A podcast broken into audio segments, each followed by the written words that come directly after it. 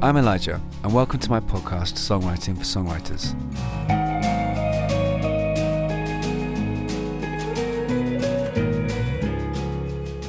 Today my guest is Scott Matthews.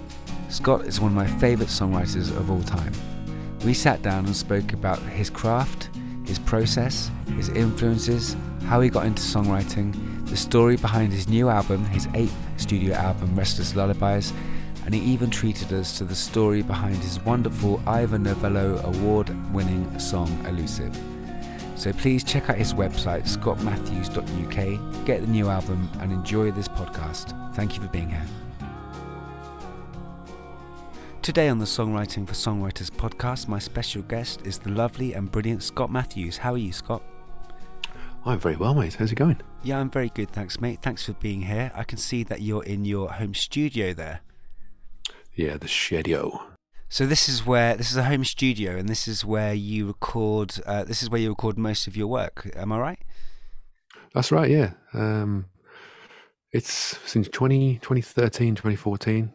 I uh, started making the records exclusively in this in this shed, which is at the bottom of my garden, and uh, it serves a real purpose, you know, because you you know for years it was a, a great opportunity to to seize the moment.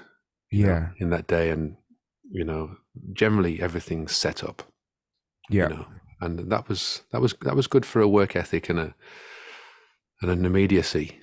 Yeah, absolutely. With writing music, and you know, you can just yeah, we can pick up phones, and back in the day, it was picking up a dictaphone tape machine for me, and you know, even micro. I still got micro micro cassettes and things.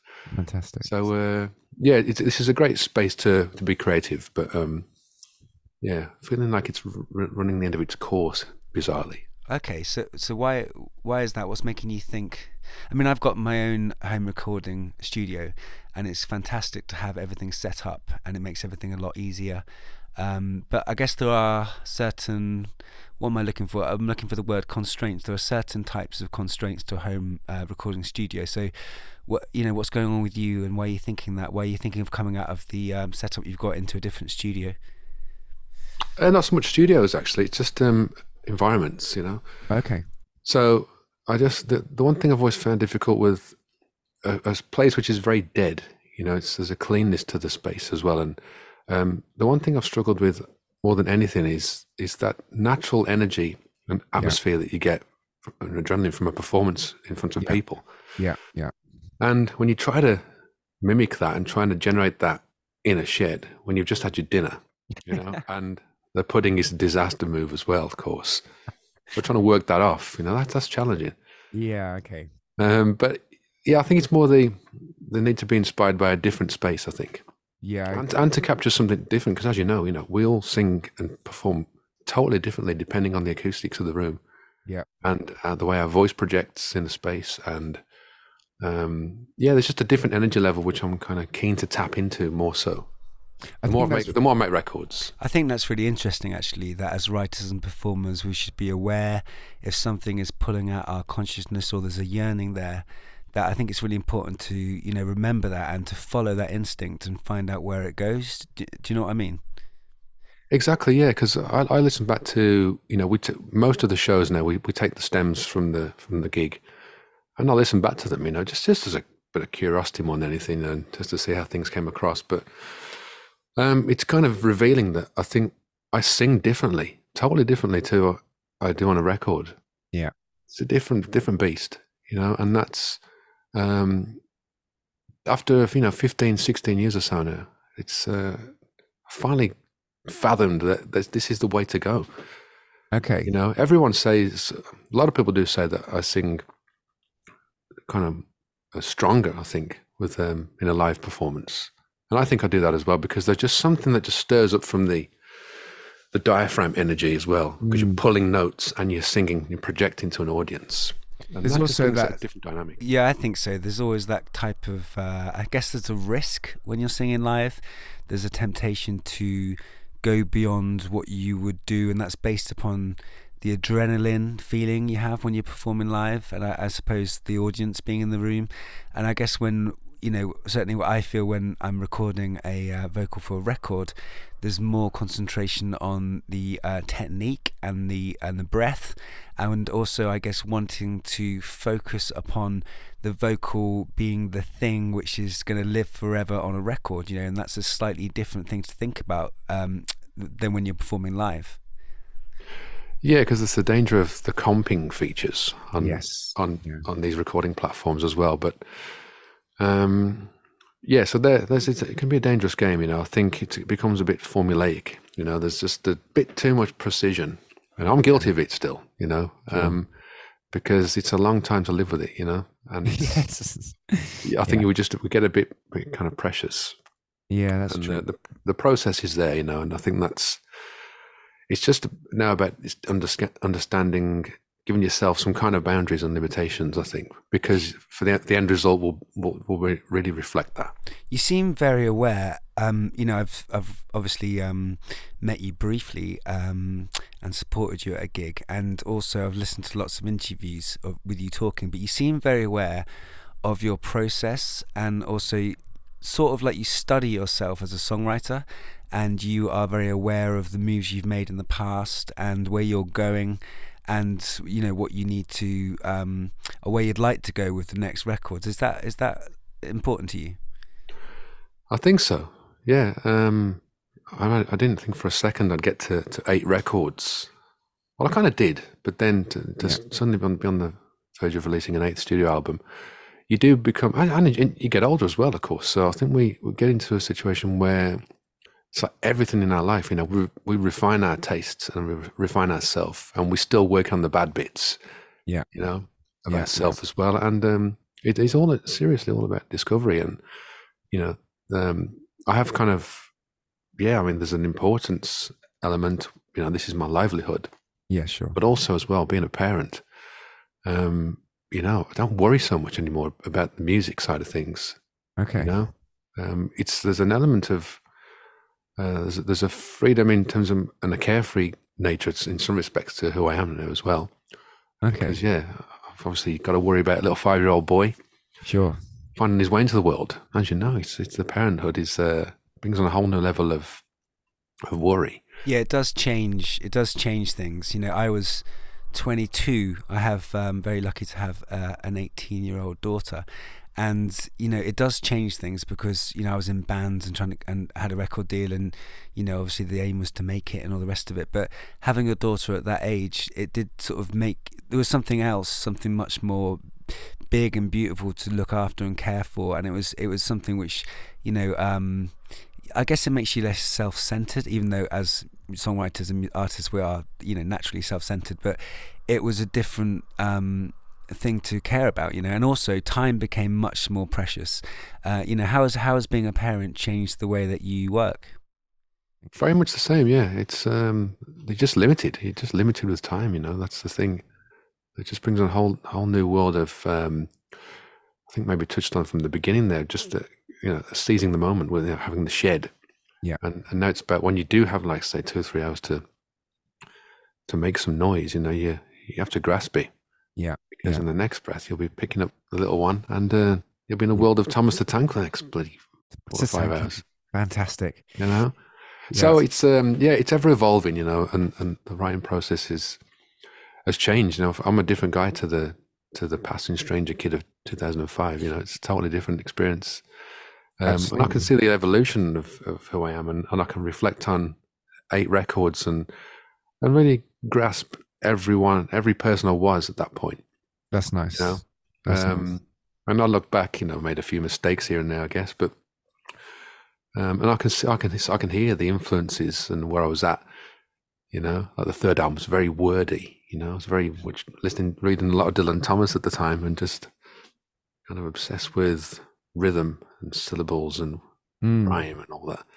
And I think, in on reflection, some songs would have probably benefited from just holding back and saying, well, do I need to even sing on that chorus? Right, okay. Yeah, thing, yeah. You know? yeah, yeah. Like I did with Dream Song back in the, the, the, the early down, the first album. You know, that was just, well, it sounded better by just singing, like humming a melody on the chorus rather than trying to find words for it. Yeah, there is something to that, actually, isn't there? There's uh, sometimes, you know, a melody, the, the tune or the humming of a melody will just become, it just falls out of the sky and it's very effortless. And sometimes, I guess, you know, trying to fit words to that can be quite laborious, but there is something to just letting a melody or a tune just be itself without words. Do you think? That's it. Yeah, yeah. It's um, but I've I've enjoyed every step, you know, and I think when you you know, it's important to move on, like anything in our life, you know. But uh, when you've got the the chance to kind of maybe evaluate where you are as well, mm. from the next from one record to the next, you, I I do see the sense that I've kind of progressed in some way, you know. And people, a lot of people still love the very first album, you know, but I'm just as proud about the very new one that's coming out soon. Well, I think that's I think that's exactly how it should be, isn't it, really? That's I mean, that's what you want to achieve as an artist, you know. I mean, I guess sometimes you hear a big act or an artist say, okay, this new album is the best thing I've ever done, and you listen to it and think, okay, maybe. But it seems to me like in your work, um, there's a very... I mean, the new, the new album's much more like the sorry, the album before New Skin is much more electronic, isn't it? It's more, it's like Eno-esque and ambient um, uh, t- territories and soundscapes. But it sounds, and obviously I don't know where you're going with the next one, but it, but all your work from your first album to uh, this new album, to me, anyway, it seems like it's a very natural progression. Your your work, it's very authentic, um, and all the songs sound very effortless, and the progression between the albums sound very effortless. Like it's a very um, very beautiful thing to listen to as a fan. You know, it's it's, it's an effortless journey. Well, maybe that's um, yeah. Cheers, man. It's uh, that's I, th- I think that's maybe the maybe the, the the goal, isn't it, to make it feel like it's already been, always been there, perhaps, you know. And there's, um, yeah, I think maybe again circumstances with the last three years, uh, with the, the last record being certainly more me doffing my cap to the eighties. Yes, yeah. You know, and so oh shit, the drummer's been sacked. You know, yeah. There's a drum machine. Yeah, you know, it's like okay, let's uh, let's just let's just try and do something different. And if it wasn't for COVID, I, these songs wouldn't have existed. And I'm so happy in a strange way. Yeah, that um, that I got the opportunity to to seek this kind of pathway, you know. Is that um, is that is that being continued on the new album? The, the, no, that... well, it's again. There was always this pang of kind of intrigue. In you know, the, the last record, New Skin, was yeah, very much. There's a Cocteau Twins thing going on with yeah. the, kind of the, the angular drums, yeah, kind of dreamy guitars, big soundscape, kind of cinematic, cinematic and wide. Um, and I thought there was always the interest in me to well, what what do they, what are these songs like completely stripped back? Sure, you know, a Rootsy yeah. record. Yeah. So uh, the new record is New Skin Part Two, but it's it's called Restless Lullabies, nice. And it's it's a, it's the lyric from the last song on the album of New Skin, and uh, yeah, it's me stripping the all the tracks back to nothing. Okay, and uh, it's big and bold and pretty empty. Oh, and cool. That's, uh, that's a great contrast because. Uh, There was the challenge to think, well, if I just dressed these songs up on the electronic album, give it this kind of synth aesthetic, yeah. you know, is it just basically masking that the songs aren't very good? Okay. You know? So yeah, it was it was a project of intrigue, and it's proved to be such a great journey of the last twelve months, um, and I'm super proud of it, you know, because in some respects now I prefer these these new versions. Is it? The, have you done the same songs just stripped same. back or? Exactly okay. the same, same right. track listing, everything. It's the oh it's, wow, okay. It's a carbon copy of the last record, but um, yeah. For those that will, you know, see, see in front of the New Skin, yeah. the electronic album, which was my friend Damien Hyde, uh, film photography, scanned all the images and very much grain. Yeah, you know, yeah. And this new album is uh, my little boy's done the artwork for a start. And he's oh, only fantastic. four. Fantastic. So he was getting into his kind of Franz Kline thing. Yeah. Getting, all, getting, getting all abstract on my ass, you know, with his little Japanese brush pen. Brilliant. And uh, he's created the cover, and um, that simplicity and freedom from a four-year-old, you know, yes. is a yes. natural expression, as, as yeah. maybe reflects in the music as well. That's nice. You know, I was keen not to. I've always been so guilty of filling the spaces. Okay. You know? Oh, I could put another harmony there. Oh, that little textural spot there for like a group of something. Yeah. You know, I've tried to really make this record. Uh, reflective and just give you that real big windows to to think about it. It sounds like, uh, I mean, it sounds like a really big statement to have made, you know, to come out of New Skin and to and to make such a big statement. And I, I really applaud the commitment to making a big artistic statement like that. It's a wonderful thing. Yeah, it's. Uh, it, like you, I don't think any, any more of a contrast from one song. You know, the song "Wait in the Car" off mm. the off the New Skin album is very much, you know, it's quite a full-on song. You know, baritone electric guitar and again widescreen, big noise. You know, real big Cocteau Twins snare drum type yeah. thing. Yeah, and you know, filling holes with big noises. Um, but this one's got that. It's so wooden, and it's empty. And I think that's, I could probably gone the other, I could have taken it back even more. Wow. Um, and gone quite stark with it. But I think when people hear the contrast from the same song, yeah, be really intrigued. I think that's a really interesting thing to do. You know, it's, um, you know, like I said earlier, it's a big statement, but to, to release New Skin, which is beautifully produced, and then strip everything back, you know, I've often thought, I wonder what songs, you know, by, what a song will sound like really stripped back, you know, those big productions that we all kind of go and make and big artists make, but how wonderful to strip everything back and just have that song as a different version. Yeah, exactly. I mean, it wasn't, it certainly wasn't anything like, um, like some kind of vanity project or, you know, just me kind of, oh, I'm just twiddling my thumbs, you know, as I said, you know, I've got no time. So I have to be really, it's really, it has to be real calculated. Everything I do now has to be as clear as anything, as clear as daylight. So I'm just happy that I pursued it, you know, because, um, again, if it wasn't for COVID, the, the synth album wouldn't have existed, but of course this new record wouldn't have existed either. Well, that's, yeah, I mean, two things there. That's the, I mean, lockdown obviously was, you know, quite a strange time to live through, wasn't it? And also as an artist, but obviously tragic for, you know, a very tragic time for everyone to live through. But I think there was that thing as as an artist or songwriter, like at school when you had the kind of wet play days and you just stayed inside and did art or, you know, made something. There was that opportunity to, you know, you can often just wish, like, I wish I could have the time or the days to just sit around and, and write songs and really lean into my songwriting rather than gigging, you know. So lockdown in many ways, I, I guess if you weren't ill, um, y- it was a great time. So well done for using the time in such a kind of beautiful way. I think so, yeah. And it's, um, yeah, you know, you, some, you, you, a little bit of these projects that kind of appear and you you're just happy to get them over the line in some way. And yeah, sure. uh, it just feels completely justified, this record. Um, yeah. And the feedback already is, is, has been wonderful, actually. Fantastic. Um, and I had the, the, the opportunity to get it mastered at Abbey Road. Great. Which was a, which was a big deal for me after sixteen years or so of releasing albums. Yeah, yeah, yeah. yeah. Um, and we had some lovely feedback from Miles, Miles Scholl as well, who's, um, who, who's the half-speed mastering guy at Abbey Road. Oh, cool. And... Uh, yeah, it's been it's been really great to to get this one over the line. And again, it's it feels like complete contrast in some respect to records I've done in the past. Yeah. Um. So yeah, I'm just happy that it, I got the chance to do it, um, as well as trying to, to juggle everything else. You know, running yes. my own record label and things. And um, but again, it's it's the it's the truth. You know, and that's that's kind you- of when you, when you look back on all that. That's yeah, where you yeah. can kind of hope to to to feel that you've conquered the truth. Nicely said. So, so you are you independent now then as an artist? Always been, yeah. It's, it's since uh, I mean, Island Records was a was a deal back in the day for that lasted a couple of years. You know, yeah. we're going back to two thousand six, um, but we released the album initially on uh, San Remo Records, Passing Stranger, and that was already, you know, doing the rounds for for a good few months. April two thousand six.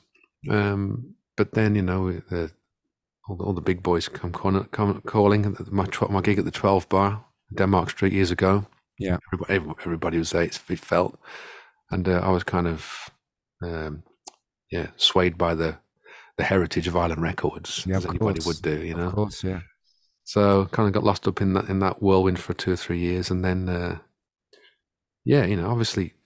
From a financial perspective, it, it was it was great, you know. This is coming from a kid who was on seventy-five quid a week, yeah, you know, which I was yeah. at the time, yeah. From the label, paying me some kind of retainer, you know, just to okay keep things okay, yeah, you know, which was measly. I look back, but it gave me some time, you know. Um, so you know, I'm grateful in that respect. Um, but yeah, the reality is, ah, since twenty since twenty ten, um, yeah, completely independent, brilliant. know, and uh, my own record label, Shedio Records, was was was born in twenty sixteen. Um, so that was uh, liberating, but very challenging as well. And you know, yeah, we all know, the, we all know the struggles, don't we, of, of the industry? And mm. um, but we've learned to kind of operate in a very niche little boutique kind of way, which is very mm. limited, you know. But there's a lot of enjoyment from that. Um, but yeah, it's uh, be nice to flog a few more records, though. That's always the case. But do you know, I met a um, a major, major star in a, in a huge band uh, a few years ago, and uh, he's a friend, um, friend of the family. Um, and we were backstage at this arena gig, and uh, he'd been very kind about um, our work, you know. But we're, we're like you, we're an independent act, and you know, we've got our own studio and pushing things. But one of the things he said, which kind of stuck with me, was he came over and said, uh, do you know, I wish I had what you had. And you know, I'm sort of there thinking, you're about to play an arena, this is this is the dream, right? But he was saying, you know, it would just be great to be able to, you know, just record what you want to record and release what you want to release and do what you want to do and have that creative freedom. And you know, in in, in the position he was in, he was just saying that it was like the five of members of the band, each member trying to get their own kind of um, you know, artistic expression across, and then having to sort of make sure the record would meet the fans' desires, and then the label would come in and say what they wanted or what they didn't want, you know. And that's um, I, I guess you forget sometimes, because you, you're kind of recording in a home studio and there's a squirrel or, or running across the roof or a crow sort of squawking, you know, the kind of little realities of it, but you forget how lucky we are to have that in some ways. Exactly, yeah, you're right. um I think when I, on reflection, you know, maybe that was probably why I got dropped so quickly from Island Records, is because, uh, I mean, two thousand six, Passing Stranger was already recorded. You know, that was a record that existed without anyone's influence. Okay. Um, and Island Records, yeah, signed me on the strength of that album. Right. So, and I, and for the second album, I got to do exactly what I wanted to do. You know, I, I just said, well, that's the way it is. These are the songs, man. Deal with it, you know. And uh, uh, but I can, I, yeah, I, I get it. You know, it's like, you know, there was a a car crash kind of moments where, not literally, but um, where they weren't going to release the second album. You know, okay, right, just because it didn't kind of conform to what they wanted, and you know, okay, certainly never had a meeting where they sat me in a room and said, "Look, Scott, this is what we want you to do. You know, we need the hits." Right. You know, you know, the first song was, uh, yeah. Depends how you want to read it, but yeah, the course wasn't very pleasant, you know. And uh, but you know, it, it's it it was a again the truth. That was what it was. Yes. The album, yes. And yeah, you know, I got to meet Robert Plant at the time and tour with him, and uh, I just asked him if he wanted to sing on the album. Yeah, and he was very very much up for it, and uh, so I had that lovely moment and that kudos of, you know, just some bloke from Led Zeppelin singing on the album as well. Crazy stuff, crazy stuff. You know, and it's, it was, I can look back on that record with a fondness, but also look back on that record and feel that maybe I should have given things a bit more thought, you know, that classic okay. second album syndrome of just sure, sure. the window. Yeah, yeah. Tiny window, it seemed. Yeah, yeah. Um, but that, that brought along some different kind of pressures and uh, the, the writing pressure as well too. Sure. To, you know, you as you know, man, we just we're just constantly finding notebooks and just old stuff, and then you you're writing new stuff in cafes or wherever you are. Yeah, yeah. Being inspired by a film or whatever it is, books, and then you know you commit that. You can only ever w- move forward with the songs that you have in that moment or that are in your headspace. Um, but you know, being running your own label, you know, you just get to. I've always felt like, you know, I'm not kind of boasting at all, but I've I've always been in a position where I can I can kind of call the shots. Yeah. You know, well, that's the song. Those are the songs, man. It's like, you yeah. know, you have to accept it. You know. And, well, that's the integrity that, like, people, you know, like for me, like Neil Young's a big influence. It's like you always yeah. felt, and the Beatles, that they were doing what they were. Dylan, they were doing what they were doing, and that's it. And you know, in a way, that is quite rock in its own sense. It's just like, this is who I am, and this is this is this is it. And and I think it's so important, having had, you know, I was signed to a label, and when around the time that Block Party and Franz Ferdinand broke, and I'm not influenced by their influences, but I remember at the time the management sort of saying, we need from you some kind of Flock of Seagulls inspired kind of Block Party thing. And I remember thinking, right, this is the wrong thing, because by the time I've, if I was to go that way and come up with it, it would take me about a year to get it all done, written and produced. And by that time, the, that moment's passed, you know, so yeah. if you're thinking like that, I'm in the wrong position, you know, so the committing to your truth is probably one of the most important things as a songwriter. I think so. Yeah. I mean, because, you know, the, obviously there will come a day when I'll stop. Well, that's kind of weird to say.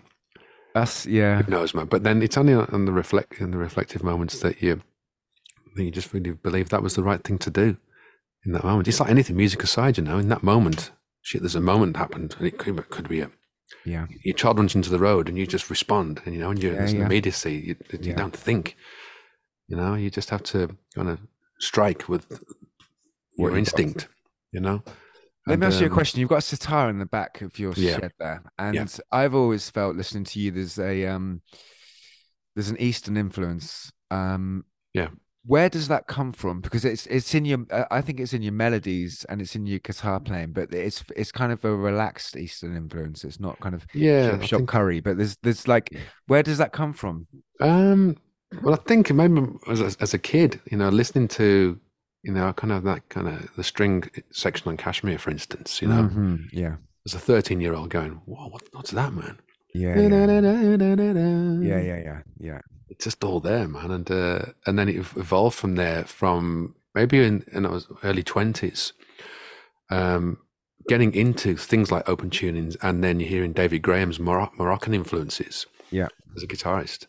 And, uh, and modal stuff, you know, and yeah, when you play like you're, you're playing the guitar like you're playing a sarod, you know, just something that's really open and just kind of almost writing itself, the repetition. Yeah, absolutely. You know, I think things came from there, you know, I, I was obsessed with that kind of world. Yeah. Um, and you can kind of certainly hear it on my, my first album, with tracks like Dream Song. And um, and then, you know, things like Raikou, there's an album called A Meeting by the River. With That's Ra- such Raikou. a great album. Such yeah, a great album. With V M Bart on uh, kind of Indian lap steel. And mm. so all those colours and, and and and noises were just intriguing. I've, I've, it's always been something that's just just been there. Maybe the, um, yeah, the Eastern stuff is, and then some of the, yeah, of course, the Beatles. Yeah. You know, when they were kind of experimenting within you, without you, that kind of stuff. Yeah, yeah, yeah. Um, But yeah, for my, me personally, yeah, that that Raikou album was was was quite an, uh, a big influence from, in the early days, um, and yeah, then you then you move on to you know that record, and then you start to listen to Anushka Shankar as well. And my cellist Danny Danny plays with Anushka now these days as well. Fantastic. So I'm kind of tapping into that world and just you know glancing from a distance and trying to take a few little, you know, just grabbing little bits here and there. And, oh, that's a nice twist. I mean, that I think def- from a, yeah, it came from guitarist perspective mainly with open tunings. Yeah, it's definitely. I can. It's interesting that Zeppelin thing because it's. Uh, I was always a huge fan of um, Zeppelin. For me, it kind of like, you know, like heavy rock. It's as soon as I heard Zeppelin, I was like, I kind of in a, in a sort of weird way. I was like, I don't need to hear any more heavy rock because Zeppelin have done it better than anyone else. But also on Ze- on Zepp three, yep. it's like. Wow, man! They're like in a complete... summer's day. Yeah. Old Friends, the song Friends, and like they're completely Tangerine, different. Yeah. yeah, it's like those influences of um, those guys, kind of quite early on, from being so heavy and then kind of going into softness and sort of eastern areas. It's a huge influence on, my, on, on me as a writer as well. So it's yeah, interesting man, to hear you talk about the Zeppelin element. But I think that was my first introduction into that that kind of sound, you know, especially hearing hearing a sitar or a. Mm. An Eastern scale, you know, that was yeah, yeah. that was certainly a. Does does Eastern philosophy come into this at all? Is it was it more musical? I'd say it's more musical. Yeah, I mean, I dare say at some point, um, I'll, I'll find that side of things. You know, certainly another part of me which I haven't discovered yet. Sure. Okay. Uh, so that was um, again, that's what life's about, and I look forward to these these happenings. You know, where we do get to. You know, find something out about ourselves in the future. Yeah, you know, and uh, I'm not even aware what that is yet. No, you know, that's but, true. Um, but you know, it's yeah. I've always been fascinated by. I think open tunings ref- give you that chance to really express the melody. Yeah. You know, and uh, yeah, I, I love it. But yeah, so I've got I've got two sitars here actually. Yeah. So where does songwriting come from for you then? You know, where where do they come from? Is there a, is there a sort of a uh, a process that you tend to lean into, or, or a habitual way that you begin to write a song? What what's your uh, process in all of this? Um, I think I'm always, I, I think, because I, I don't think a lot of people are aware of this, but I didn't start singing until I was about twenty-six, twenty-seven. Okay. So I've always been a guitarist, you know, since I was, you know, ten, eleven. Right. That was, that's always been the starting point. Yeah. Most of the time. Yeah. Um, you know, and, you know, I'm kind of fortunate that I have a few guitars, not many, but. Yeah. It looks like a good collection there. There's a few old, few older ones in uh, on the wall, but um, yeah, so guitar parts, essentially, you know, like for instance, for me, if I go, if I pick up the twelve string, for instance, yeah. you know, I, this is set to a to a C sharp. So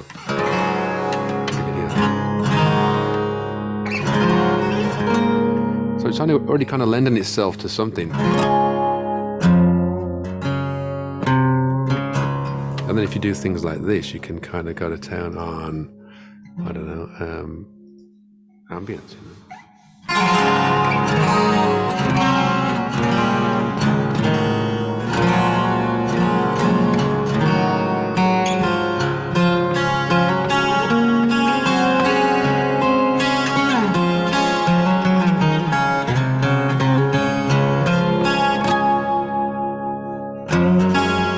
So it's kind of twelve string, got that sitar thing going on.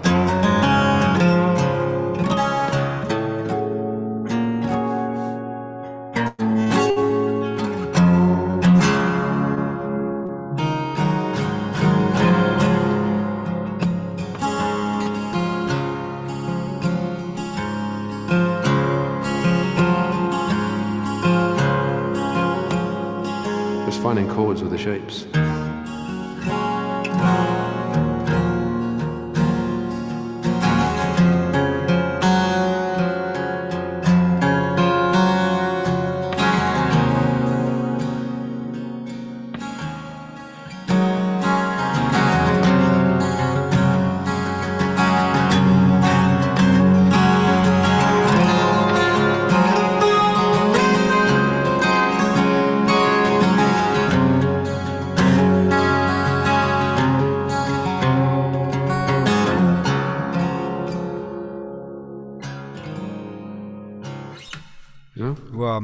Be- that's honestly, that's absolutely beautiful. Really, thank you for sharing your playing with us. That's beautiful. So, I mean, you just played. You know, you play with different chords and voicings until you find something which sings to you, right? Is that how it works? Yeah, I think so. I mean, I, I don't read music, or my theory knowledge. Theory knowledge is pretty kind of absent. So I think um, I kind of feel chords, and you know, yeah. the guitar will often tell me what it needs to play as well. Yes, yes. You know, yes. The guitar has a happy tension. Yeah. Or a certain string gauge that really lets it open up, you know, and um, so I, I that, that informs, yeah, the way to approach it. You know, it's, it's, it's really good when you put the cap on the sixth fret. Whoa, really? Okay. Yeah. Okay. Wicked, man. So I mean, you just do you? Play, I mean, do you play every day? Is that what you do? You, you play every day? Pretty much, yeah. I yeah. think I play less now I'm a parent. Yeah. But, uh, that's my own fault. You know, I should keep a guitar in every room, really. Um, yeah. But certainly, that always dictates where to go, because, you know, I think when I hear a piece of music, I think when we all hear a piece of music, we close our eyes and we we're thinking about something completely mm. unique and mm.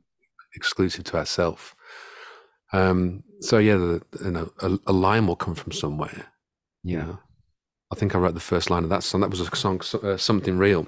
Yeah, and I started going, "There's always something in your head to tame those wild thoughts again. The beast is on the prowl for demons to rouse. Something to ease the weight, to take away the strain. A little something for your fire. She's the flame to admire. So I had those two verses. Useful. And just kind of, yeah. Those, mel- like, those, those melodies are so, like, your melodies are so well connected to the to the music that you write.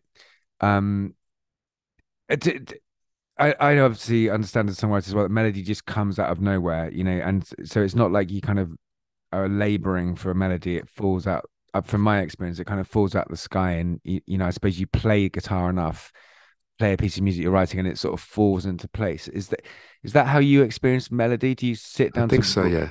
Yeah. I think so. I mean, it, not everything to me comes naturally um, in, in life, you know, but um, I think the one thing maybe that I, I start to be in, you know, nitpick what I what I guess what I offer music, and I think melody is is the one thing I can seem to get some I can get some kind of melody pretty quickly over most things when it comes to music.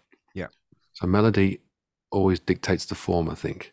Yeah. Um, but I do struggle in other areas of, of music, especially when it's like, you know, communicating to a string quartet, for instance. Sure, sure. Um, but certainly I always I always find a melody. Um, pretty, you know, I can come up with a few melodies based on a chord progression. Yeah, and if yeah. it's a good one, it will stick. Yeah, uh, yeah. Um, but yeah, again, you know, just brushing the riff of dum, dum, dum, dum. That kind of suggests how I can kind of bounce over it. Yes. There's always something in your head, and of course, multitasking is a bloke as well, you know. Yeah. Like, okay, what part's gonna sing? Yeah, yeah, yeah. In, the, in the gaps, in the pockets. But especially with open tunings as well. There's there's that you, you are kind of um.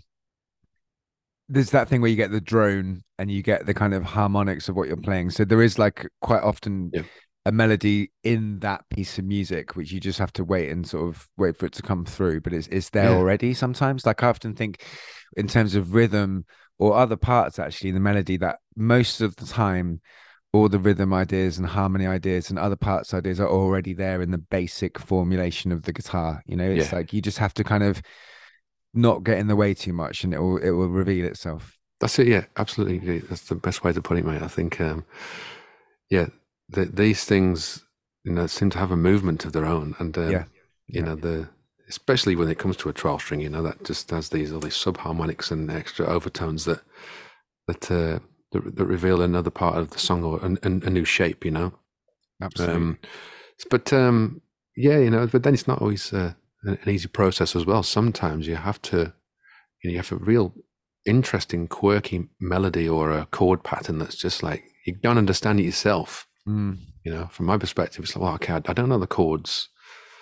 You know, I've got a sense of what the roots are and, you know, major, minor, the suspense chord diminished, you know. Just something that's just uh, suggests uh, the lyric as well. Yeah, yeah. Um, so it's uh, yeah, but you, you know, you have to fight sometimes, you know, to to really yeah, you do. Things have to evolve in their own time. I wrote a song called "Up on the Hill" on yeah. my second album. Yeah, and um, I, I had the music for about two, three years. Yeah, and it was it was kind of crunch time. I just thought, well, this song really suits the the other kind of the synergy is good with the other songs. Mm.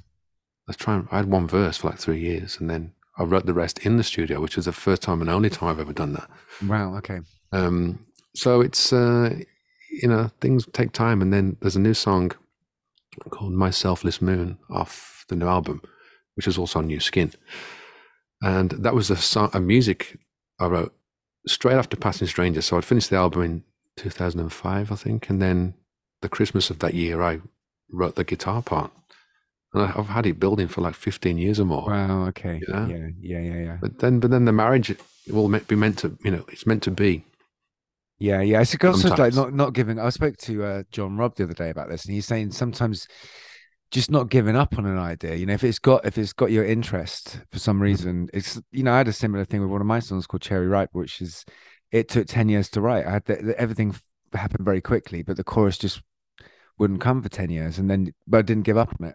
And yeah. it's that thing of just going back and revisiting things sometimes is part, yeah, part of the process. Because we, we get older, man, and we, we you know we we we evolve in our own way. And you know sometimes you, you do have to just listen back to something. You know, especially when it comes to writing music. You know, you because you'll pick it up where you left off and think, man, I've got ten years worth of uh, knowledge of, yeah, of another yeah. pathway. Yeah, yeah. Which will really inf infuse into that, that, that old, uh, old idea, which I've had lots of those instances. Yeah. And, um, and that's great, you know, it really is. Cause you know, sometimes there's an immediacy from, oh, the verse, the chorus, the, the bridge, mm. it's all there. I wrote the track, track called Cinnamon. I love that right. song. It's gorgeous. Oh, cheers, man. And it, it, it was one of the quickest I've ever wrote, just was because I, I just um, acquired a baritone electric guitar. And being me, being me, I just I, was, I wasn't quite happy with the standard tuning, so I just dropped the, the, the keys a bit and uh, the root notes. And again, it's like it was like this energy was coming through, and the song pattern yeah. was just right in itself. I was just like yeah. this kind of this kind of pilot of the ship that was already kind of moving, you know. And it was just okay, just take control and just steady the parts, you know, and just. Well, what do you think that is? Do you think that's, uh, I mean, I've spoken, your experience is quite similar to mine, I think, in the way that we write, but I've spoken to lots of different songwriters and they all, you know, explain some kind of communication or relationship with um, the muse, you know. Um, would you be as bold to kind of talk about that from your point of view? What What do you think the muse is for you, or how does it, how does that work? Um, I don't know, man. I, I mean, it's... Um, I look at it in terms of conversations, you know. I think uh, I definitely struggle to to be a kind of, I suppose, a, somebody who can be comfortable talking in a group, a group of people, or, you know, just. Um, I used to be a really noisy kid, you know. When I was like, when I was a teenager, I was, I was, I was, I was a loud kid, you know, just a bit of a joker at school. Okay. You know, but um, for whatever reason, man, I think just come when I left school, went to art college and. And those intervening years as well, it, it's as if I just went into my shell big time. Right, okay. Massively, you know? And people were like, what, what happened to you? Where did you go after for, for all those years? You know? And um, I couldn't give anybody the answers, you know? I was like, well, I don't know. You know, I was just happy to be in my own space and, you know, constantly drawing, you know? I was an obsessive artist, kind of part-time guitar player. And um, I think... it's this energy that's maybe always always been there. It's just been my need of like a release to communicate through the music. Yeah, yeah. And I think that's always been there since I was a kid, you know, on reflection. Yeah, yeah. That part of me is is, is deeply been there, you know. And um, yeah, so that's that maybe this energy is just something that's naturally taken time to to come to the surface. Sure. Um, in through the form of song, you know, and that's. You know, you put me in a room, people, you know, right this second, and I'm quite happy to let everyone just keep going, keep talking. Sure.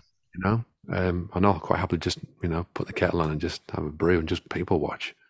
Well, know? That's part of it as well, isn't it? There's the, there's like a, if you're a performer, you can't help, and obviously on some level, because you because you're playing, there is an extrovert nature, because otherwise you just would not be on stage. There's a, there's some kind of need yeah. to perform and release something, but yeah, yeah. also there's very much an introvert who wants to observe and wants to listen and is in your own head. And yeah, the balance of those two things are, are kind of a heady mix, I think, a strange mix of need, are, yeah. need to be seen and heard whilst not wanting to be seen and heard at all, you know? Yeah, it's, it's, it's a, it's a, the head, your headspace you get into. I mean, if I really thought about it too much, I'd, I'm not certainly got not got any kind of anxiety problems or anything, but you know, it's um, if I really thought about what I do sometimes, I'd maybe have a big panic attack. Yeah. But I think, you know what? Again, coming back to being a parent, there's just that I don't care anymore. That yeah. I can go on yeah. stage now and just play. Yep. You know, yep. where I used to stress about the set list before and the okay, I'm taking five guitars on this tour. Okay, I'm I'm just tuning them on myself and I have all these kind of mini headaches. Yes, yeah, yeah. Of what yeah. to do, but uh, now it's like, you know what, man, let's just get on with it. Yeah, just, yeah, absolutely. It takes me three or four minutes in between songs to tune the guitars. That's fine. So yeah. Well, that was another Neil Young thing. I remember this watching these B B C performances when just before he'd when he was writing the songs for Harvest. Yeah, and he's just tuning up and taking a while to tune up, but there's this confidence of like, well, he's got to get it right, and he's just it really changed the way. Because I used to have those mini panic attacks of like, oh god, everyone's I'm tuning, this is a nightmare, I should be quicker. And yeah. watching Neil would just be like, totally in the moment of like, I'm tuning this, and I don't care, and and and I do care because I'm tuning it to be right, so people hear a song which is in tune. But there's a level of like, I don't know, like just experience, and also I guess being less kind of. uh you know, taking things too seriously, like you said, yeah, like I think it changes that, you know. That's it, man. And obviously, you you know, you, without you, you realizing it, but you know, you have resilience. Yeah. You know, and it's like, you know, I read the the books and you know, and the stories from Joe Boyd, you know, talking about Nick Drake, and you know, he just couldn't do it. You know, he had, took one guitar on the road. He, Joe Boyd sent him off on some kind of student union tour. Yeah. You know, and you know, Nick, being the kind of character that he was, yeah, he simply couldn't deal with it because, yeah.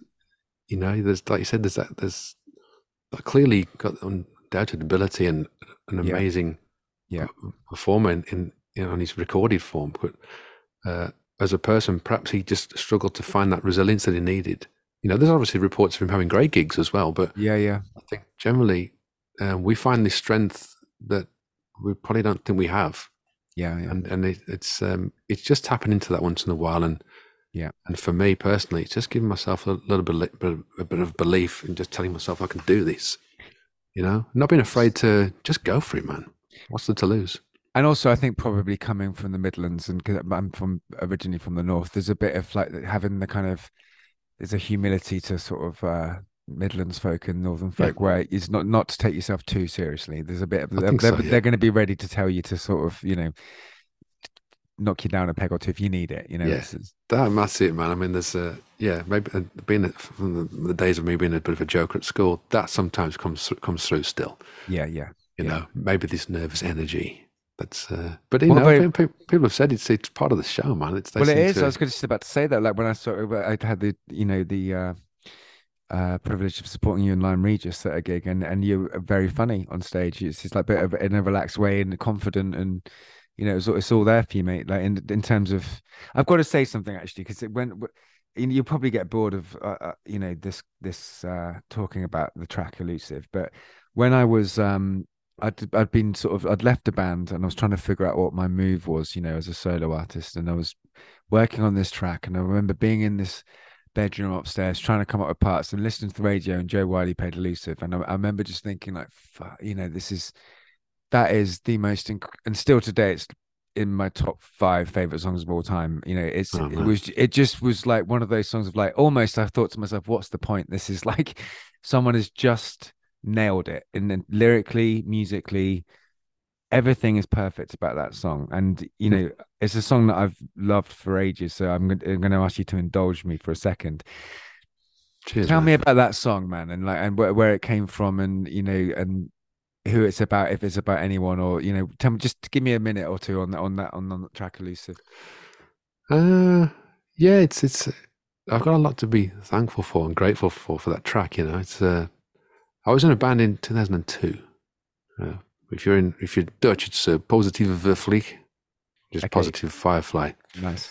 And uh, that band was cool for me, and I, I enjoyed it when I look back on those days. And uh, but we was very much writing songs, you know, a lot of energy of like, you know, the Chili Peppers or something like that, or the Strokes. Yeah.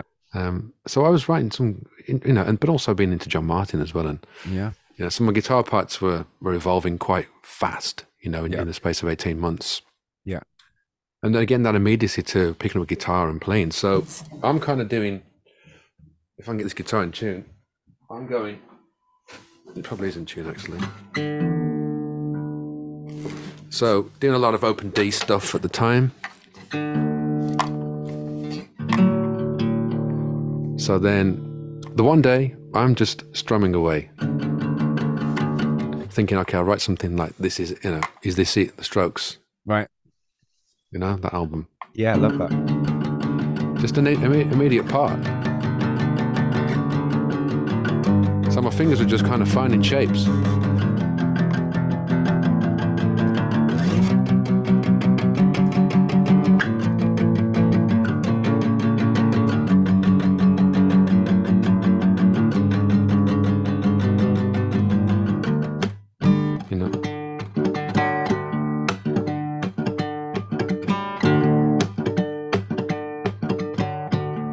Was the version of Elusive that, that, wow. was, that was born, wow. and that was on the, that that version's on an album, a, a, a, a demo Elusive, Crikey.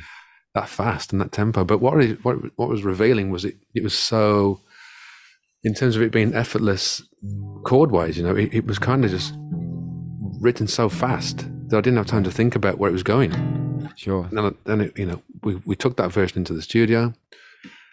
Um, had a couple of lyrics at the time, you know, that I just kind of started going. Feeling yourself, I'm awake. You're finally real, there's nothing fake. You know, trying to get a bit of a rock song going. Right. Right. And then uh, just it backfired, you know. The album version, everyone was putting all the pressure on to, oh, I can't wait for Scott's right to record Elusive. You know, everyone had ear- earmarked the song as a, the one on the album, you know. Okay. First single. And I just got this sense of disappointment from everyone. And I, and I, even me recording it at the time was like, man, this doesn't work. You know, the intro was a harmonic for, you know.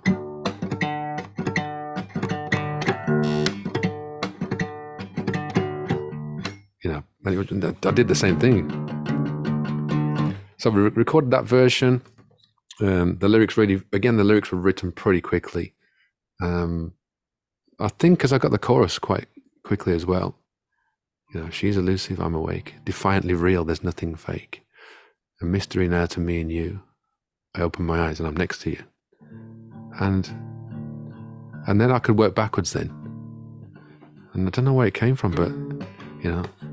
She's a gambler spinning wheels, the poison victim, a look of steel. Don't know what I was watching at the time. Coldest heart you've ever felt, the coldest hand you've ever held. So keep moving with the lyric, and um, it was just suggesting to me that it, the whole thing needed a different approach. Okay. And, uh, I borrowed a friend's uh, Harmony Sovereign. It was a sixties Harmony Sovereign, the twelve sixty, the, the big airplane bridge mm. uh, acoustic. I think Jimmy Page had one. Everyone had one at the time. John Sebastian, and uh, I wanted one, so uh, I, I put an advert in the paper, the local paper to us called Bargain Pages, mm-hmm. and um, somebody found me up, said, you know, I've got. He's like, I, I can do, do the guy's impression. He's like, all right, mate, Joe, I got uh, I got one of these uh, Harmony Sovereigns if you want it. Yeah, about, about fifty quid, all right. I was like. Light on my feet, I was there, you know. Yeah, yeah. My, my old man took me to the guy's house and picked up this harmony. And it was a different version. It was a nineteen sixty-one Harmony Sovereign, but it was um, the H fifty-five, I think, with the, with the neck in the in the pickup in the, in the base of the neck. Instant love with this guitar. Right. Took it back home, didn't clean it or anything, and just because the strings were really dead and so dirty. But I started going on this guitar. She's a gambler spinning wheels, the poison victim like a steel. And there's only four strings on it as well. So I was playing just with my thumb on the wow. top. Wow. The coldest heart you've ever felt, the coldest hand you've ever held. Taken down on our way, a million miles, still no headway. Has her love truly blown in a mind I'm proud to roam? And the chorus, as we all kind of know, fantastic. And man. It was just it was it was as if, as if the that that lyric that had been written and always there, um, it was as if that the way I was delivering musically gave the, it just mm. set the bed for mm. for the for the words, and um, we. What I forgot to add was we, we had a break in recording. So yeah. in this in this kind of summer period, I got I acquired the Harmony Sovereign, and on the phone to the producer John Cotton saying, John, I think uh, might have a different take on this song. Mm. Uh, so we we kind of rescheduled the, the recording process and went back in and recorded that version in one day. And uh, it, again, it quickly evolved. You know, John was all over it because that was John's thing, the ambience, the yeah. Mike John's technique for. Uh, engineering, mixing, right down John Street. That was the first moment where me and uh, John Cotton actually kind of gelled in terms sure. of our vision. Sure, sure. Uh, because I wouldn't have dreamt to come up with anything like that. And the way John treated the backing vocals, right? Um, mm. And we we took we took the backing vocals from. I recorded an an, an alternate version of Elusive, yeah, uh, on a Strat with the tablas and the sitar, right? You know, and. And me thinking I'm doing like my kind of machine gun Hendrix thing, you know. Right, right, right, right. Okay. Something like that. But nice, nice. Groove was nice. Quite cool, man. Yeah, yeah. But um, fortunately, the, the the tempo is the same as the new version I was working on. So we took all the backing vocals from that, and we we dropped them in on okay. the chorus for the first time. Yeah. And John and I just looked at each other as if to say, "Shit, that's the one, man." They, oh, the way man. that everything was overlapping with each other, it was kind of spooky. Yeah, yeah. Because I'd taken the vocals. I didn't sing to this particular version. Right. You know, I'd, I'd taken the vocals from another another version of the song. It's as if like, just like a copy and paste thing. I'm just dropping the vo- voices, and it's what happens. Wow. And uh, I got lucky there.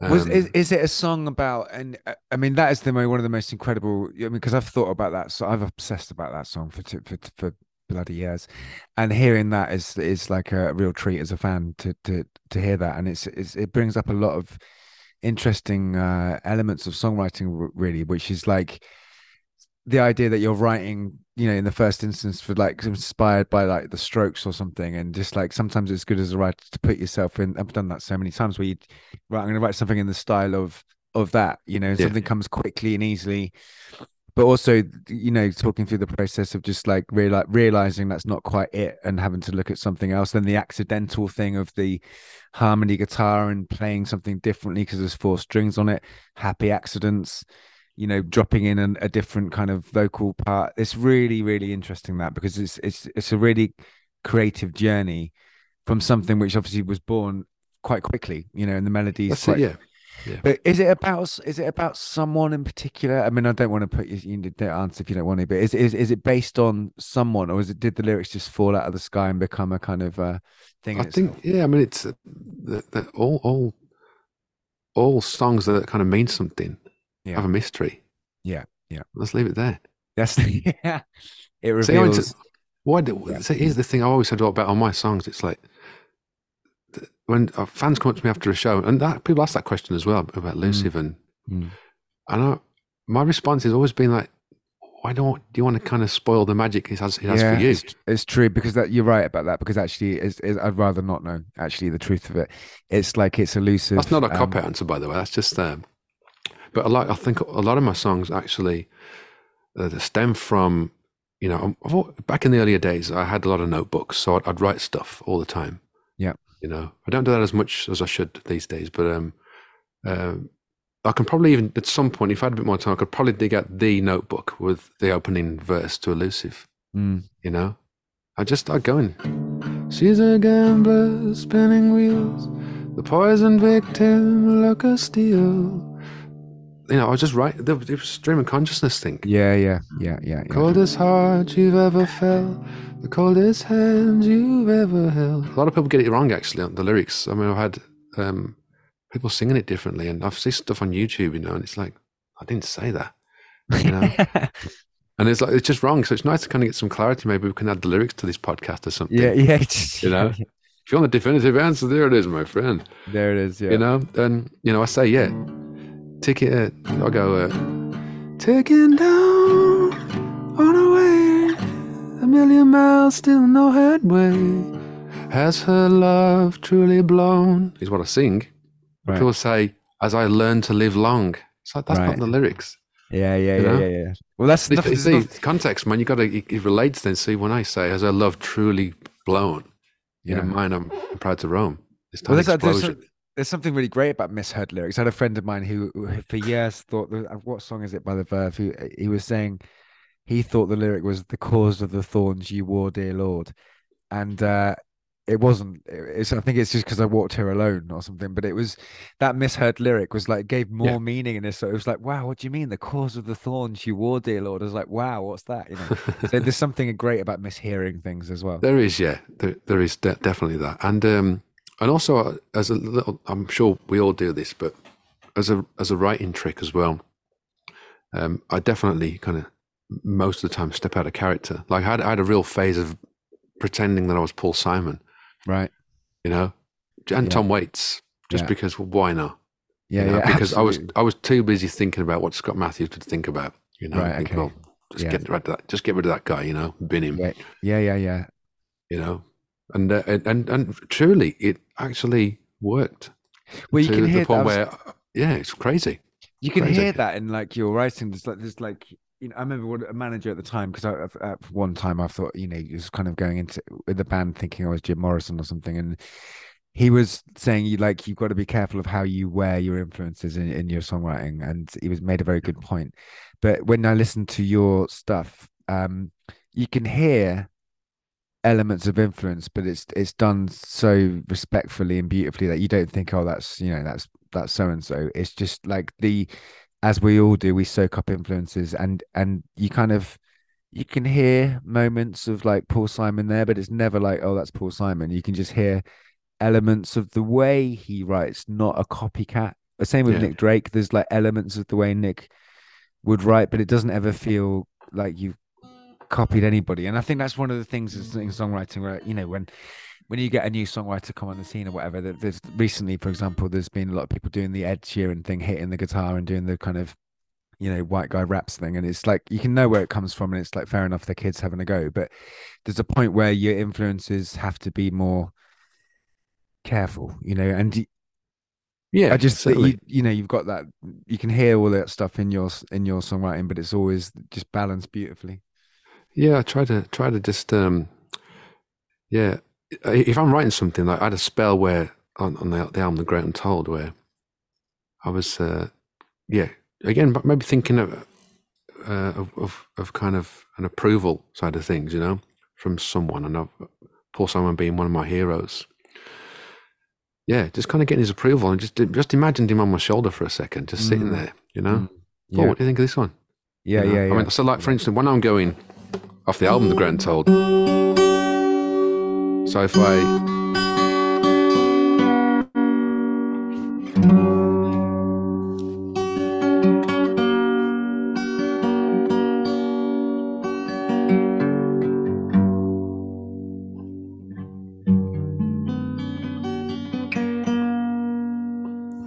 If I'm doing shapes, things will just evolve, you know. So I'm writing this. I'm writing the chorus to a song, The Great Untold. The, the verse part's going. I'll tell you what. Let's do some reverb, shall we? Get on there.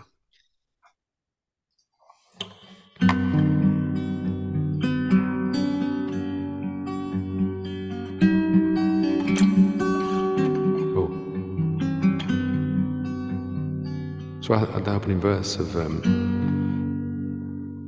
turn the leaves as seasons old, still a season to unfold, then the seed of reason, starting life anew. Many changes I have known, through the stages I have grown, trying the blues under spotlights, putting my world on the line, turning one leaf at a time, never know what I'll find.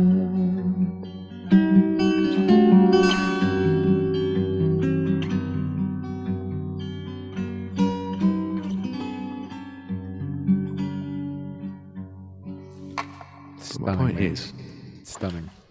Thanks, dude. It's, it's um, I was just getting Paul Simon's approval on the chorus all the well, time. Well, you, you can sort of, you know, there's like, I can, I know what you mean. There's like, it's not at all Paul Simon, but there's, you can kind of. If I'd done you, a very awful impression, I'd go, you know, putting my world on the line. Yeah, you know, yeah, turning yeah. only for the time. You know, suddenly that's how it's like. That's how it came to be. Never knowing what I find. I think I was thinking of like Old Friends at the time. Yeah, yeah. You yeah, know, that yeah, spirit. Yeah. yeah, I think that's a really good thing actually, to, to like you say, just to put ourselves aside and just like imagine you're writing a All song for, you know, it's just very, very good. I had this, I was once writing, trying to write a kind of song for, um, which hopefully be on the new album. Uh, like a p- Lennon-y piano thing, and uh, obviously I was thinking about that, and I had a dream where I was at a party and met John and Yoko and a few hangers-on, and in this dream John John's like, so you think you can write a song, do you? quite cruel and quite kind of like this sort of John sometimes you hear like, oh shit, he's really intimidating. And he sort of chucked me a guitar in this dream, went, go on then, in front of like his cronies. So I played this song, and in, in in the dream he goes like, yeah, you're all right, kid. And then I woke up and just like, it's that thing of like, oh, thanks, John, I'll carry on with this song, you know. So it's like, it's funny how that stuff hits your subconscious. It's right, man. It's, that's it. It's, um, yeah, I think uh, I have to do that quite a lot just to, yeah, just to, just to think differently. I mean, the, the whole left and right brain thing. Yeah. You know, I can, I can come, come back and look at some old drafts and notes and, and one line, liners of lyrics, you know, but, um, yeah, I just, I, I think having wrote the records that I have as well after, you know, this will be my eighth studio album. Uh, I've got, I think I've got a better grasp of myself when it comes to uh, maybe editing as well.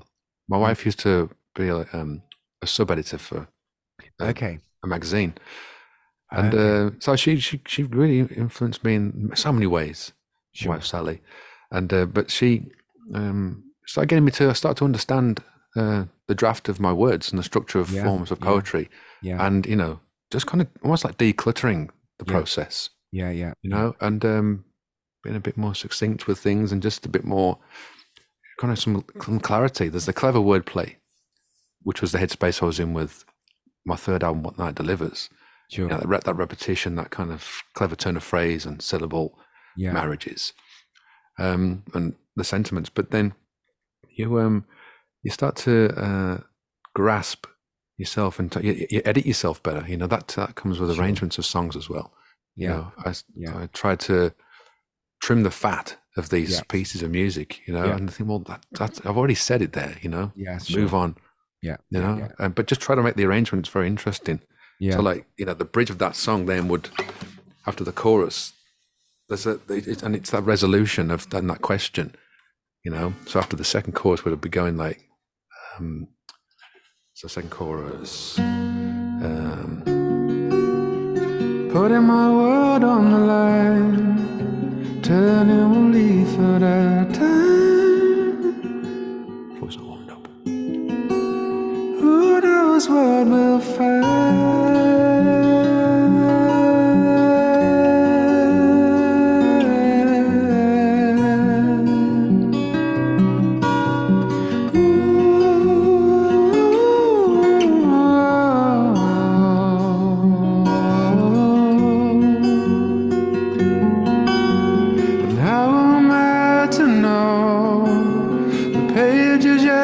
Show merely chapters unknown. And how am I to grow until a new seed is sown, until the harvest is aglow?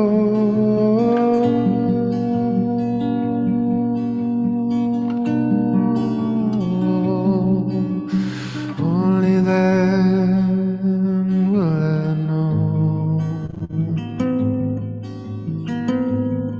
how far I can go.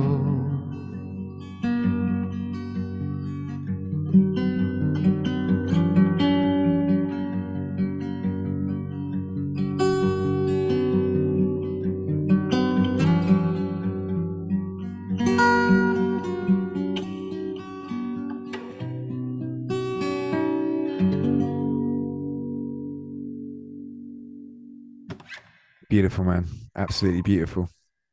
Yeah, dude. Such a joy to hear you sing and play, and thank you for doing that. Let me just text you a couple more questions because I don't want to take up too much of your time. You've been very gracious with your time, and that's okay, man. And playing. Um, what's coming up then? So the album's the album's coming out. Uh, you've got a single coming out and an album coming out soon. Is yeah. So right? the twenty, twenty-eighth of April is the Fantastic. release of uh, Restless Lullabies, which is the, the new record, which is like the sister album of New Skin. Brilliant. Previous record. Very stripped back, you know. Um, as you kind of heard me playing there, it's, it's got that got that feel, but with less reverb on it. Very yeah, empty. Yeah, we, we love a bit of love a bit of reverb. Yeah, um, uh, so that's then there's a full U K tour uh, commencing oh, cool. in April as well. So April, Fantastic. May, June, and then yeah. off to Portugal for some shows, Holland, uh, trying to get some Italy shows as well. Fantastic. And then uh, heading for another uh, the second phase of touring from like September onwards, September, October, November.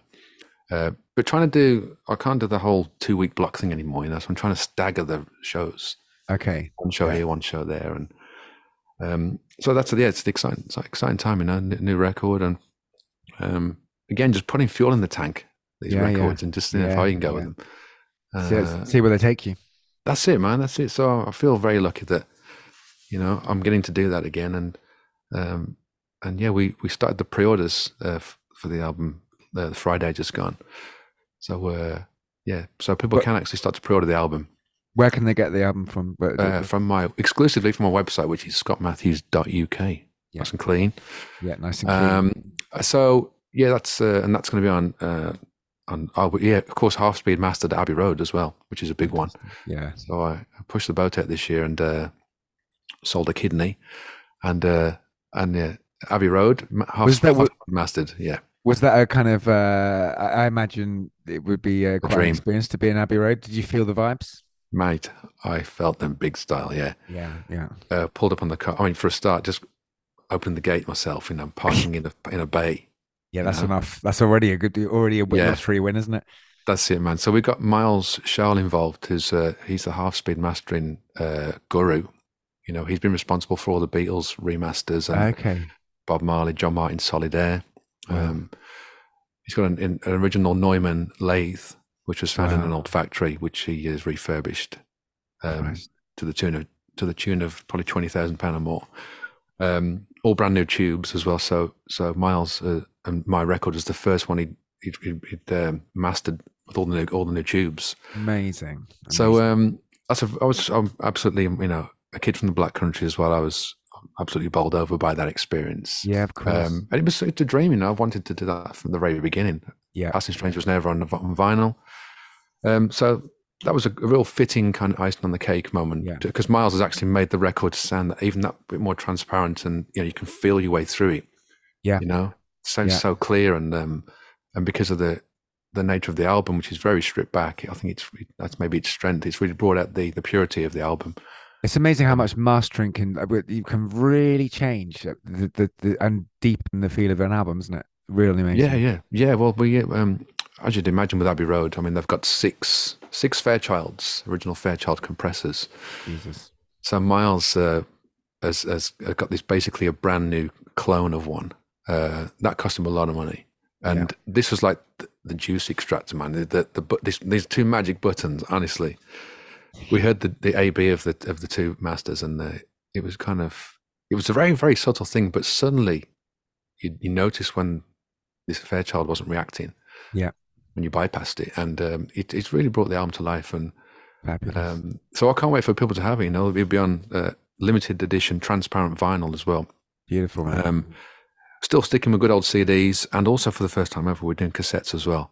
Oh, cool! Um, so we're going old school, man. You know, we're yeah. going to get those mothers chewed up, you know, and uh, dig out the old Sony Walkman from back in the Stourbridge Art College days. Yeah, on the bus. I was a sixteen-year-old yeah. listening to the Police. You know, how do how do you think uh, Art College? I went to Art College too. as as a uh, songwriter, or what, how do you think Art College impacted you as a as an artist, as a as a songwriter? As it, I'm going to use the word artist, which encapsulates songwriting and and art, being a you know painter or whatever as well. How do you think that experience impacted you as an artist? Um, I think initially I can I can I couldn't see the relationship from especially because of what of what I was into, which was very much a wanted to be a comic book artist. Okay, that was the dream, you know. Um. Painted art, you know, like when I think about the, the Frank Frazetta of this, uh, Frazettas of this world, you know, very much fantasy art and uh, and all the greats, you know. Think about the classic black and whites of you know Jack Kirby and people like that of Marvel. Mm. Mm. I wanted to be an artist, you know. Um, so, but I, I, you know, that was th those two things were running parallel. Being a guitar player that was into rock as a teenager yeah. and Soundgarden and um, Pearl Jam. And people like that. So uh, I struggled to maybe find a, the marriage because the processes are, for me, have, have been quite drastically different. I mean, I couldn't mm-hmm. find the the relationship between comic book art and, and music.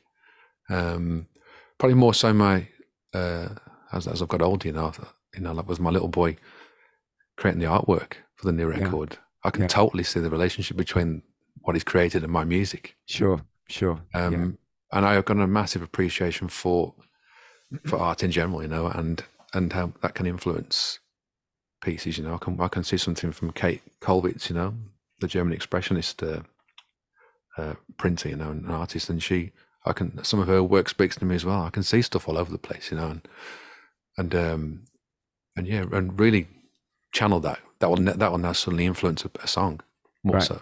Yeah, sure. Uh, I'd say that's been the case for the last ten or fifteen years. Yeah, okay. Uh, art has been quite a big player, I'd say. Yeah, still conti continues so, to be. Yeah. And Sally, obviously, as a sub-editor of a magazine, as you said, it's kind of had an influence on you, like editing, or perhaps, you know, influencing your way of thinking about editing. Do yeah. you have like, is she, is she your go-to? Do you, do you like run songs past her? Have you got like anyone that you run songs past, or is it? Yeah, you know, Sally's the key one. She's she's the uh, yeah, she's like the uh, she's got like two, she's got two lights, you know. Yeah, one the one's like the you know, the magic bulb that you want to, to kind of yeah give the on switch to, you know. Yeah. Then the other one is just like this dead bulb, man. You know, it's just like, yeah, you can do better than that.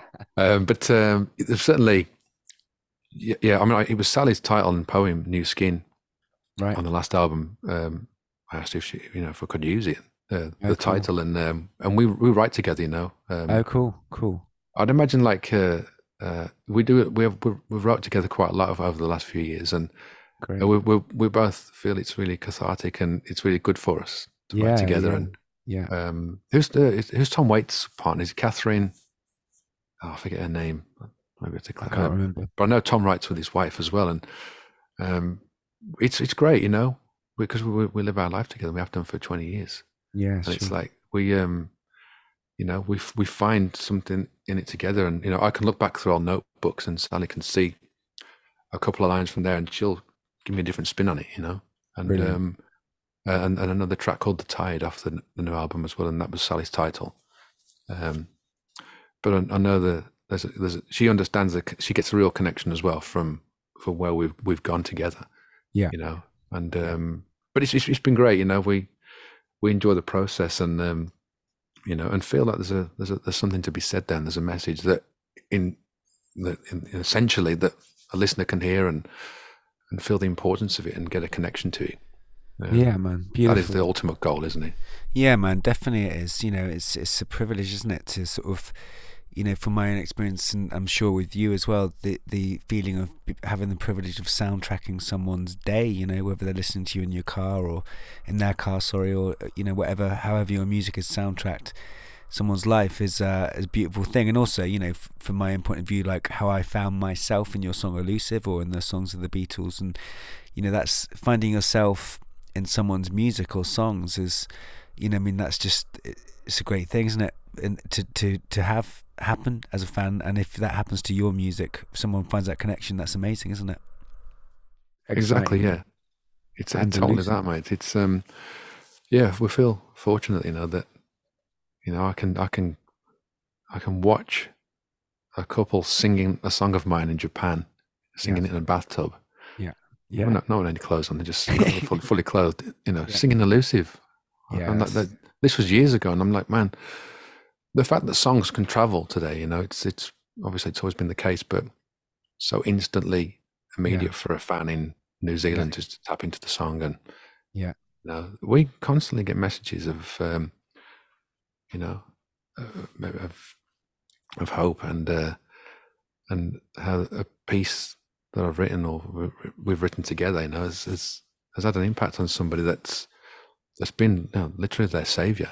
Yeah, you know? yeah, yeah. Really extreme levels yeah. of of connection that have kind of bowled us over quite yeah. a lot, you know, and and we kind of it, it's it can be very overwhelming to read it because you think, okay, mm. I'm I'm just there writing a song, you know, a piece of music.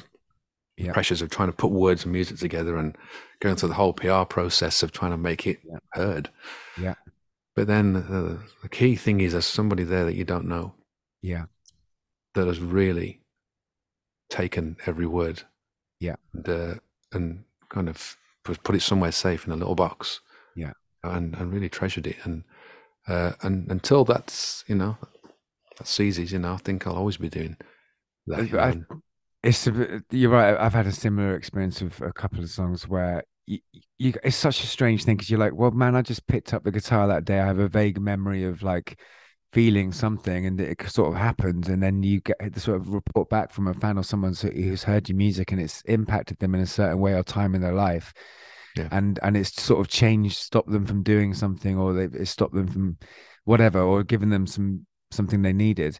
And um, without sounding too worthy about it, you were just there with the guitar, weren't you? Just like muck it, just playing, and so this energy is yeah. is beyond, you know, just being a songwriter. It's something else, you know. And that's, again, it's important not to get too over analytical about it, because it just is life, you know. It's just, it is art, and art travels, and it does what it does. But it's yeah, yeah, it's a very beautiful thing. It really is, yeah. I do feel blessed, and um, you know, I think after, you know, post COVID, and I was still going on, but you know, when people can come back to shows again, um, I already I didn't think I'd kind of get emotional, but those first handful of shows were, were astonishing, and. Uh, mm. You know, from doing nothing, you know, bearing in mind for a long time, I got a call from Planty asking if I wanted to, to open for those guys, uh, Saving Grace, his, his band, you know. Fantastic. And this was a sold out tour. So from going from absolutely nothing to writing in my shed and, you know, living such an isolated life, that uh, suddenly in front of like fifteen hundred people, all wearing yeah. masks, you know, it was quite, quite an overwhelming yeah. uh, feeling to kind of be surrounded by. It was, it was strange. Yeah, but also um, just made me totally realize why we do music, and yeah, uh, just that simple power of connection. And we're all in the same room, feeling that moment where you just stop, you just drop the guitar part, and you hang on a vocal part, and the space yeah. just carries. Yeah, and everyone's hanging on the word, and it just becomes this spiritual thing. And I think since, you know, post COVID, the, the the gigs have all been pretty spiritual, and that's where I'm getting that kind of side of me, which is really kicking in now, I think. Yeah, yeah, yeah. Um, you know, because um, we're kind of making it for last time, and um, recognizing the importance of having somebody with you in that room, listening. Yeah, yeah, and understanding the words. It's uh, it's a massive deal. It is a massive deal. Yeah, it absolutely is. It sort of verges in to slightly into quantum mechanics. There, my brain just went into this. That idea of, like, you talking earlier about the record's the record, but when you take it live, something else happens, and it's almost like the song, when you're performing it, is being observed by other people. So this, it's become a collaboration. Like in, and when you have, when you decide to pause and let the voice hang, there's a collaborative element because it's being witnessed. So it has a different power, doesn't it? It's a, yeah. So I'm tripping off on my own head there, but it's um. Keep going, man. It's all good. Yeah. I think yeah, but it's great, man. It, re it really is. Uh, it's it's it's been it's proved to be pretty special. I've I've definitely. I, I think what's interesting now as well, maybe with being a parent, with the shows, I don't know if you find this as well, but it's as if, going back to the kind of carefree nature of, of it now, I, I don't care anymore. It's just like I'm so more present yeah in, in the room with everyone, not just kind of disconnected from my own head and just kind of letting something else take over. Yeah, I am tuned into the to the to the gig. Yeah, you know, and I would never have dreamed of doing this before I had my little boy Elliot. Like now, I'll unplug the guitar now and I'm going in the audience for one song. Nice. And just being with everyone. Yeah, you know, I'm sniffing everyone's hair, you know, and just like, just being close, man. Yeah, you know, and it's like, I would never have done that years ago. Mm. I think it just it shows that I'm now, I'm, I'm forty-seven now, so I'm just like, just do it, you know. Because yeah, I love that. The regrets will be huge, and that thought will always linger. So I'm just like, let's just play and just get to, and everyone, every gig since I've been doing that, you know, for a couple of years now, as as being on a different level to anything I've ever created in the past. Fantastic. Totally.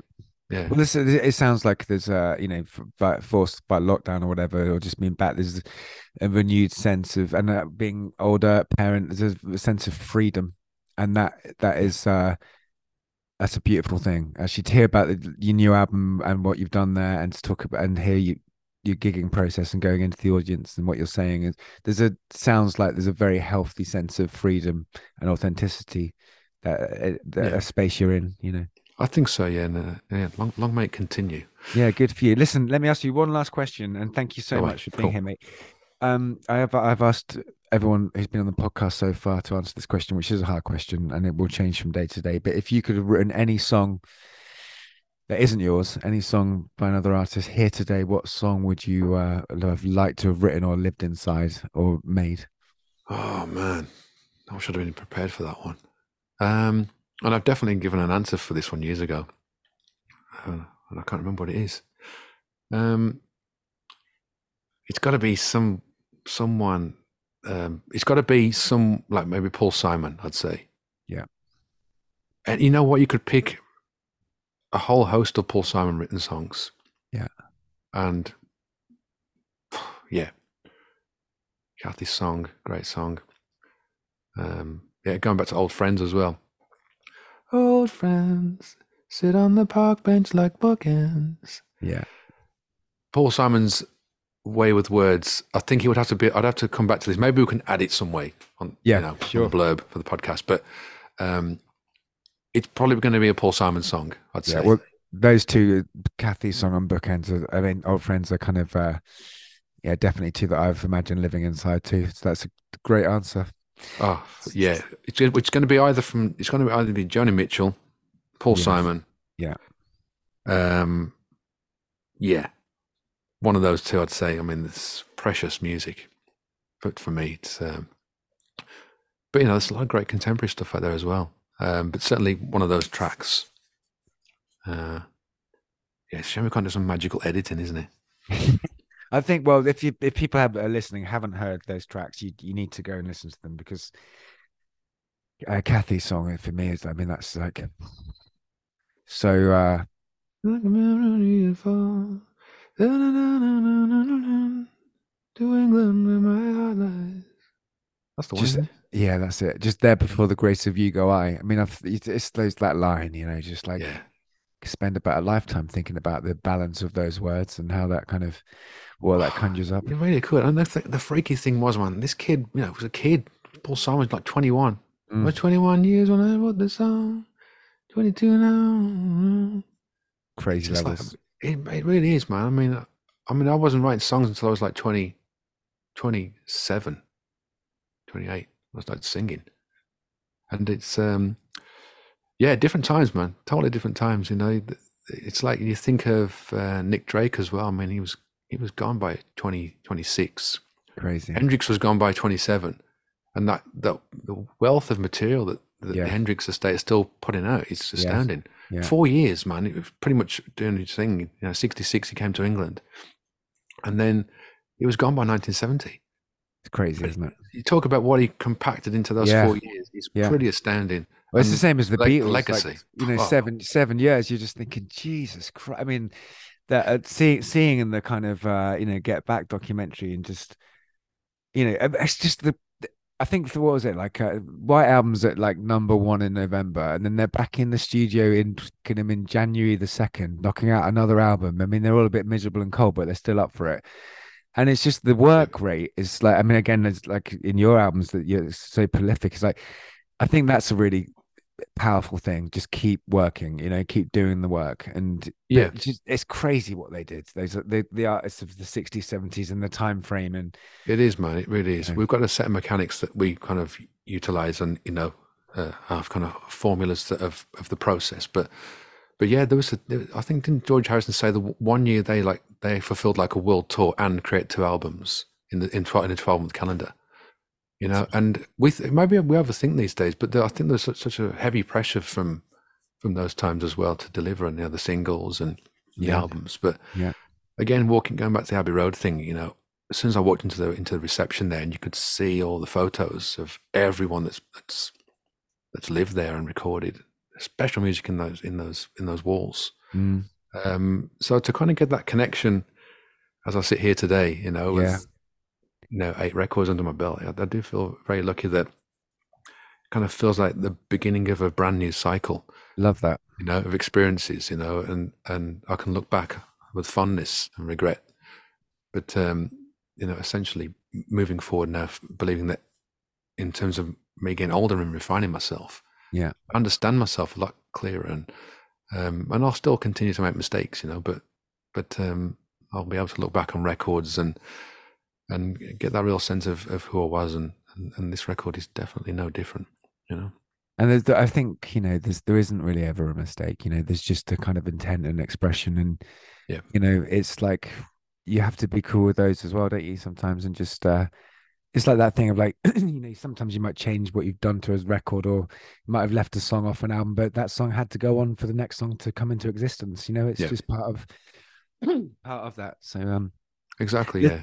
yeah. Yeah. Listen, Scott, thank you so much, mate, for your time and and these Pleasure. Those insights. And um, you know, this will be uh, going out soon. And uh, keep on keeping on, mate. I'm a, a huge fan of your of, of your music. So uh, thanks, and your man. songs. So thank you, buddy.